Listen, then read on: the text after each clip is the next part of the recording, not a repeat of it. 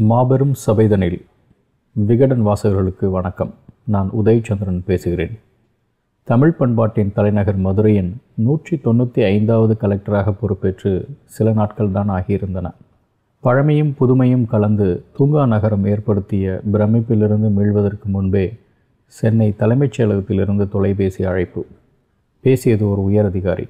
முந்தைய நாள் பெய்த மழை அளவு சட்டம் ஒழுங்கு குறித்து வழக்கமான கேள்விகளுக்கு பின்னால் அவர் சொன்ன செய்தி கேட்டு திகைப்புதான் மிஞ்சியது. அந்த குறிப்பிட்ட மூன்று ஊராட்சிகளிலும் உள்ளாட்சி தேர்தலை நான்கு மாதங்களுக்குள் நடத்த வேண்டும்.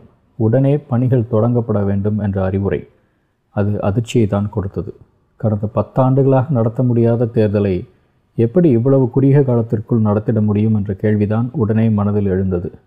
அன்றாட அலுவல்கள் அடம்பிடித்து இழுத்துச் சென்றதில் இந்த உரையாடலே நினைவில் இருந்து அகன்றுவிட்டது சில நாட்கள் கழித்து சிற்றிதழ் ஒன்றில் வெளிவந்த விமர்சன கட்டுரை ஒன்று மக்களாட்சி மலருமா அந்த ஊராட்சிகளில்? என்று மனசாட்சியை சற்று உலுக்கிவிட்டு நகர்ந்தது.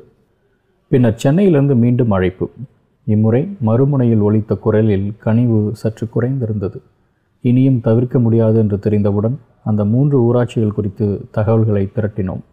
ஒரு ஞாயிற்றுக்கிழமை அன்று ஓரிரு அதிகாரிகளை மட்டும் அழைத்து கொண்டு அந்த ஊராட்சிகளுக்கு பயணம் புறப்பட்ட போது வரலாற்றின் பக்கங்களில் நுழைகிறோம் என்று எங்களுக்கு தெரிந்திருக்கவில்லை. மிக இயல்பாக இருந்தன அந்த கிராமங்கள். வெள்ளந்தியான மனிதர்கள் பூச்சாவடியில் ஆண்கள் சிலர் உலக அரசியல் பேசிக்கொண்டிருக்க பெண்கள் பாப்பாப்பட்டி அம்மன் கோவில் நோக்கி விரைந்து கொண்டிருந்தனர். மூன்று கிராமங்களிலும் உள்ளடங்கியிருந்த குக்கிராமங்கள் குடியிருப்புகளை சுற்றி பார்த்து மக்களுடைய அடிப்படை தேவைகள் குறித்து உரையாடி கொண்டிருந்த எங்களை நூற்றுக்கணக்கான கண்கள் அலட்சியத்துடன் கடந்து சென்றன. ஏழன பார்வை அந்த கிராமங்களில் மட்டுமல்ல உடன் பணியாற்றுபவர்களும் சற்று அனுதாபத்துடன் தான் அணுகினர். தேவையில்லாத வேலை நேர விரயம் வளர்ச்சி திட்டங்கள் நோக்கி கவனம் செலுத்தலாமே என்று அறிவுரைகள் குழப்பத்துடன் சில நாட்கள் சென்றன. ஆனால் ஒரு நாளிதழ் செய்தி அனைத்தையும் புரட்டி போட்டது. தமிழ்நாட்டின் சில கிராமங்களில் அரசியலமைப்பு சட்டப்படி தேர்தல் நடத்த இயலாமல் போனது குறித்து லண்டன் ஆக்ஸ்போர்ட் பல்கலைக்கழகத்தில் ஆய்வு செய்யப்படுவது குறித்து நீண்டது அந்த செய்தி. வரலாறு இப்போது தூண்டில் போடுவதை நன்கு உணர முடிந்தது. தினமும் புதிது புதிதாய் மனிதர்கள் நள்ளிரவு முறை நீண்ட சந்திப்புகள் மாற்றத்தை கொண்டு வர முடியுமா என்று பார்த்தால் அன்றாட அலுவல்களுக்கிடையே தடம் பிடித்து நடப்பது கடினமாகத்தான் இருந்தது.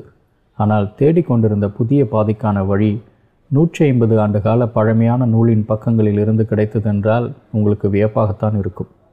ஆம் புதிதாய் பதவியேற்று கொண்டு வரும் எந்த கலெக்டரும் அந்த மாவட்டத்தின் தோற்றம் வளர்ச்சி வரலாறு என அனைத்தையும் தெரிந்து கொள்ள பழமையான நூல்களை தேடி படிப்பது வழக்கம். அரசு கெசட்டியர் மதுரையின் வரலாறு குறித்து நெல்சன் எட்கர் தர்ஸ்டன் என பலரும் எழுதிய நூல்களை அவ்வப்போது விரல்கள் புரட்டி கொண்டிருந்தன. ஆயிரத்தி எழுநூற்று தொண்ணூறாம் ஆண்டில் முதல் கலெக்டராய் பதவியேற்ற பிராக்டர் முதல் சுதந்திரத்திற்கு பின்னர் டிஎன் சேஷன் வரை பல அதிகாரிகளின் உழைப்பை பதிவு செய்த வரலாற்றின் சோடுகளில் நடைபெற தொடங்கிய நேரம். நள்ளிரவை தாண்டிய ஒரு பொழுதில் அலைபாய்ந்து கொண்டிருந்த கண்கள் ஓரிடத்தில் நிலை கொண்டு உற்சாகம் அடைகின்றன. பழமைக்கும் புதுமைக்கும் நடந்த மோதலில் வென்றது யார்? எழுத்துகள் காட்சியாய் விரிகின்றன. ராணி மங்கம்மாளின் மாளிகை மதுரை கலெக்டர் அலுவலகமாக செயல்பட்ட காலம் ஆயிரத்தி எட்நூற்றி நாற்பத்தி நான்காம் ஆண்டு. கம்பீரமான அந்த கட்டடத்தின் மையப்பகுதியில் அதிகாரிகள் பலர் குழுமியிருந்தனர். வருவாய்த்துறை பொதுப்பணித்துறை சுகாதாரம் நில அளவைத்துறை அலுவலர்கள் என அனைவர் முகத்திலும் பதட்டம். கூட்டம் நடக்கும் அந்த நீண்ட அறை நோக்கி ஒரு நெடிய உருவம் அழுத்தம் திருத்தமாக அடியெடுத்து நடந்து வருவதை காலடி யோசை முன்னரே அறிவித்தது. அவர் மதுரை கலெக்டர் பிளாக்பேர்ட் அதே மிடுக்குடன் வந்து அமர்ந்த அவர் கூட்டத்திற்கு வந்திருந்த அதிகாரிகளை ஒருமுறை ஆழமாக பார்த்துவிட்டு தலையசைக்கிறார். கூட்டம் தொடங்குகிறது. சுகாதாரத்துறை அலுவலர் மதுரை நகரில் காலரா நோய் வேகமாக பரவி வருகிறது எனவும் மழைக்காலமாக இருப்பதால் ஒவ்வொரு நாளும் ஐம்பது பேர் செத்து மடிவதாக குறிப்பிட்டவர். சென்ற ஆண்டு மட்டும் ஆயிரத்தி ஐநூறு பேர் இறந்து போனதாக சொன்னபோது கூட்டத்தில் மயான அமைதி நிலவியது. நகரில் நிலவும் சுகாதார கேட்டிற்கு காரணம் பராமரிப்பில்லாமல் இருக்கும் கோட்டையும் அதை சுற்றியுள்ள அகழியும் தான் என்று எடுத்துரைக்கப்படுகிறது. எனினும் கோட்டை மதிர்ச்சுவர்கள் மதுரையின் அடையாளம் எனவும் எழுபத்தி ரெண்டு பாளையங்களின் உணர்வோடு கலந்தவை என்ற கருத்தும் முன்வைக்கப்படுகிறது. கோட்டை மதிர்ச்சுவரில் உடன் உறைந்து நகரை பாதுகாத்து கொண்டிருப்பதாக நம்பப்படும் காவல் தெய்வங்கள் சிலருக்கு நினைவில் வந்து பயமுறுத்தின. அனைத்து தரப்பினரின் கருத்துகளையும் பொறுமையாக கேட்ட கலெக்டர் பிளாக்பர்ன் மதுரை நகரின் கோட்டை மதிர்ச்சுவர்கள் இடிக்கப்படும் அகழிகள் நிரப்பப்பட்டு புதிய வீதிகள் உருவாக்கப்படும் என்று அறிவித்தார். இது நிறைவேறாத கனவு என கூட்டத்தினர் முணுமுணுத்தனர். மேலும் கோட்டை மதுச்சுவரில் குடியிருக்கும் காவல் தெய்வங்கள் பழிவாங்கிவிடும் என்றும் சிலர் நடுங்கினர். மதராஸ் கவர்னரிடம் புகார் மனு அளிக்க ஒரு கூட்டம் கிளம்பிச் சென்றது. இதன் விளைவாக பிளாக்பர்ன் பணியிலிருந்து சில மாதங்கள் ஒதுக்கி வைக்கப்பட்டார். எதிர்ப்புகளைக் கண்டு பின்வாங்கவில்லை பிளாக்பர்ன். மதராஸ் சென்று கவர்னரிடம் முறையிட்டு தன் தரப்பு நியாயத்தை எடுத்துச் சொன்னதில் மாற்றம் நிகழ்ந்தது. மீண்டும் பணிக்கு திரும்பினார். ஆனால் இம்முறை தன் வியூகத்தை மாற்றியமைத்தார். நிதானமாக யோசித்து பார்த்தபோது அவர் தகர்க்க வேண்டியது கோட்டை மதிர்ச்சுவர்களை அல்ல. மதுரை மக்களின் மனங்களில் எழுப்பப்பட்டிருந்த மூட நம்பிக்கை சுவர்களைத்தான் என்று புரிந்தது. மதுரை மக்களின் மனக்கோட்டையினை தகர்க்க பல புதிய வழிகளை கையாண்டார். நகரில் வாழும் ஒவ்வொரு சமூக பிரதிநிதிகளையும் சந்தித்தார்.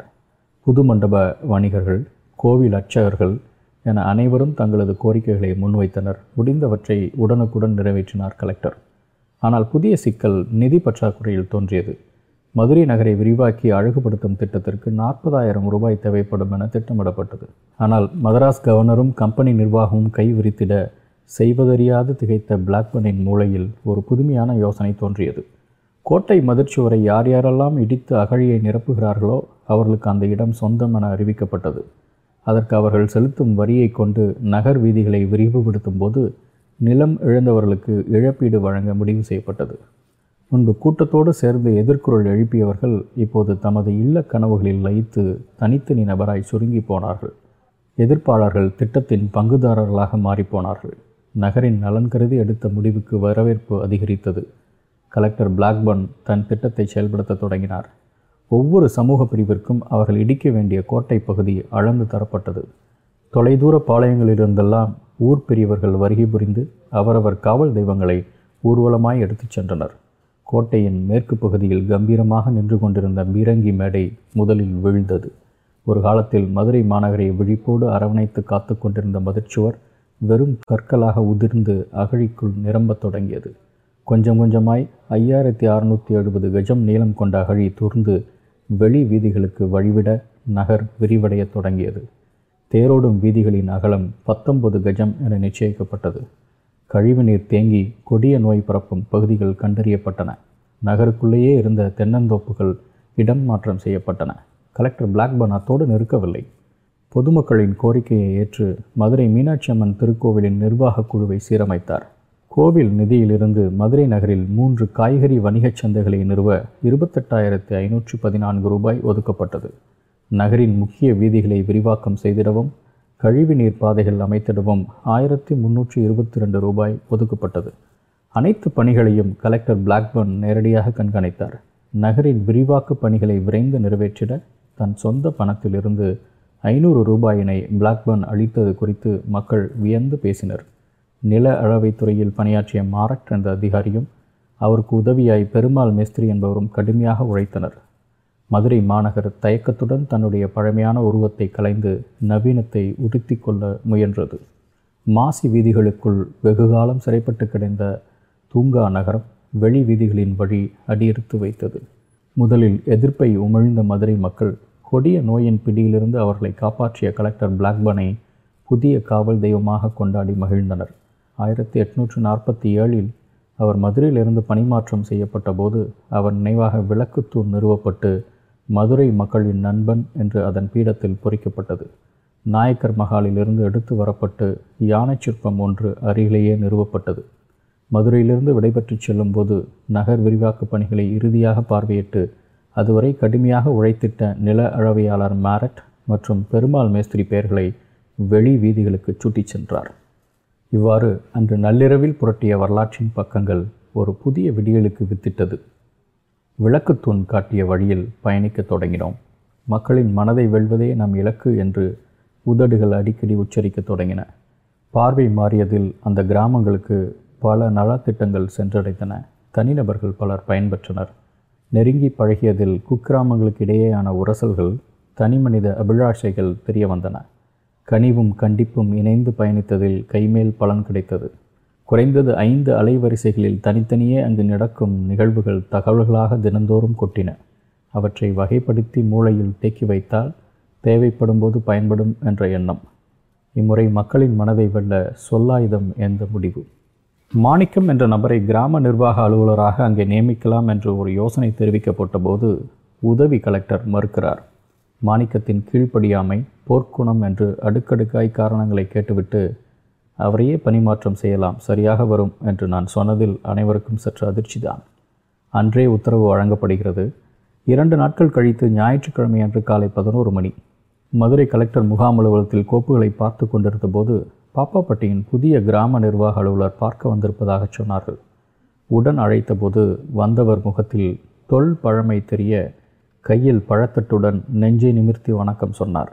வழக்கமான விசாரிப்புகள் முடிந்து இந்த முறை உள்ளாட்சி தேர்தல் குறித்து ஒரு நீண்ட வகுப்பு எடுத்துவிட்டு உங்களால் செய்திட முடியுமா என்றேன். அதற்கு மாணிக்கம் வேறு எதுவும் சொல்லாமல் சர்க்கார் உத்தரவு என்று மட்டும் சொல்லிவிட்டு விடுவிடென்று கிளம்பி போய்விட்டார். கலெக்டரை நோக்கி சொல்லம்பு எய்துவிட்டு கிளம்பியவர் அடுத்தடுத்த நாட்களில் உருவாக்கிய நகர்வுகள் பெரும் மாற்றத்தை ஏற்படுத்தியதில் எங்களுக்கு நம்பிக்கை பிறக்க ஆரம்பித்தது. ஒரு குறிப்பிட்ட ஊர் பெரியவரை மட்டும் மனமாற்றம் செய்தால் இம்முறை வெற்றி உறுதி என்றார்கள். ஒரு முறை பேசினால் பத்து வருட முடிவை எப்படி கைவிடுவார் என்ற சந்தேகம் எனக்கு. இருந்தாலும் முயற்சிக்கலாமே என்று அழைத்து வரச் சொன்னேன். அவர் பெயர் தொழில் விவசாயம் என ஆரம்பித்து அவருடைய முழு ஜாதகமே என் கையில் இருந்தது. ஒரு நாள் மாலை நேரத்தில் அழைத்து வரப்படுகிறார். நெடிய உருவம் தூய நரை நல்ல உடற்கட்டு வந்தவர் வணக்கம் தெரிவிக்கிறார். இயல்பான நலம் விசாரிப்புகளுக்கு பிறகு நான் கேட்ட முதல் கேள்வி அவரை நிலைகுலையச் செய்தது. நான்கைந்து தலைமுறைகள் தாண்டி உங்களுடைய குடும்பத்தில் முதல் பெண் குழந்தை உங்களுக்கு ஒன்று பிறந்ததாக நான் கேள்விப்பட்டேன். எப்படி இருக்கிறாள் அந்த பெண்? என்ன படிக்கிறாள் என்று கேட்டேன். அதை கேட்டவுடன் அவர் கண்களில் தாரை தாரையாய் கண்ணீர். தாயை இழந்த தன் மகளின் எதிர்காலம் குறித்து கவலைப்படும் தந்தையாக நொடிப்பொழுதில் மாறிப்போனார். அதன்பின் அவர் மனம் மாறி தேர்தல் நடந்து சமூக நீதி வென்றதை இன்னும் விளக்க வேண்டுமா என்ன? இந்த மாய உலகம் சொற்களால் வடிவமைக்கப்பட்டது. தாயின் கருணை தந்தையின் கண்டிப்பு நட்பின் தோழமை காதலின் இதம் என உணர்வுகளை தாங்கிய சொற்களே உறவுகளை செதுக்கி அழகு பார்க்கின்றன. ஆனால் அதே நேரம் பகையாய் மாறிய நட்பும் சிதைந்து விழுந்த உறவும் முறிந்து போன காதலும் சிதறிய சொற்கள் கொடுக்கும் வழியை என்றென்றும் மறப்பதில்லை. சொல்கொண்டு வாழ்த்தவும் வீழ்த்திடவும் நம்மால் முடியும். எனினும் அம்பு ஏதலும் மயிலிறகு வருடலும் நம் கையில். இதுவரை மாபெரும் சபைதனில் நடைபெற்றோம் சபை குறிப்பையும் பார்த்து விடுவோமா? மதுரை மீனாட்சி அம்மன் கோயில் திருப்பணியாளர் குறித்து லண்டன் மானுடவியல் பேராசிரியர் ஃபுல்லர் எழுதிய சர்வன்ஸ் ஆஃப் த காடஸ் என்ற நூலும் முனைவர் தோ பரமசிவம் எழுதிய அழகர் கோயில் எனும் நூலும் மதுரையை புரிந்து கொள்ள உதவும் மிக முக்கியமான படைப்புகள். மதுரை கலெக்டராய் பொறுப்பேற்ற சில நாட்களில் மதுரை மீனாட்சி அம்மன் கோவில் அர்ச்சகர்கள் மரியாதை நிமித்தம் வந்து வாழ்த்திவிட்டு மீனாட்சி ஆட்சி செய்யும் மதுரைக்கு கலெக்டராய் வந்திருக்கிறீர்கள் என்று கூறினால் எப்படி இருக்கும்? முதலில் திடுக்கிட்டுத்தான் போனேன்.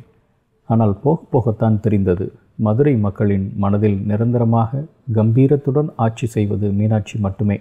மற்றபடி மாவட்ட ஆட்சியர்கள் அவ்வப்போது வந்து போவதுண்டு என்ற உண்மை பிடிபட சற்று நாளானது.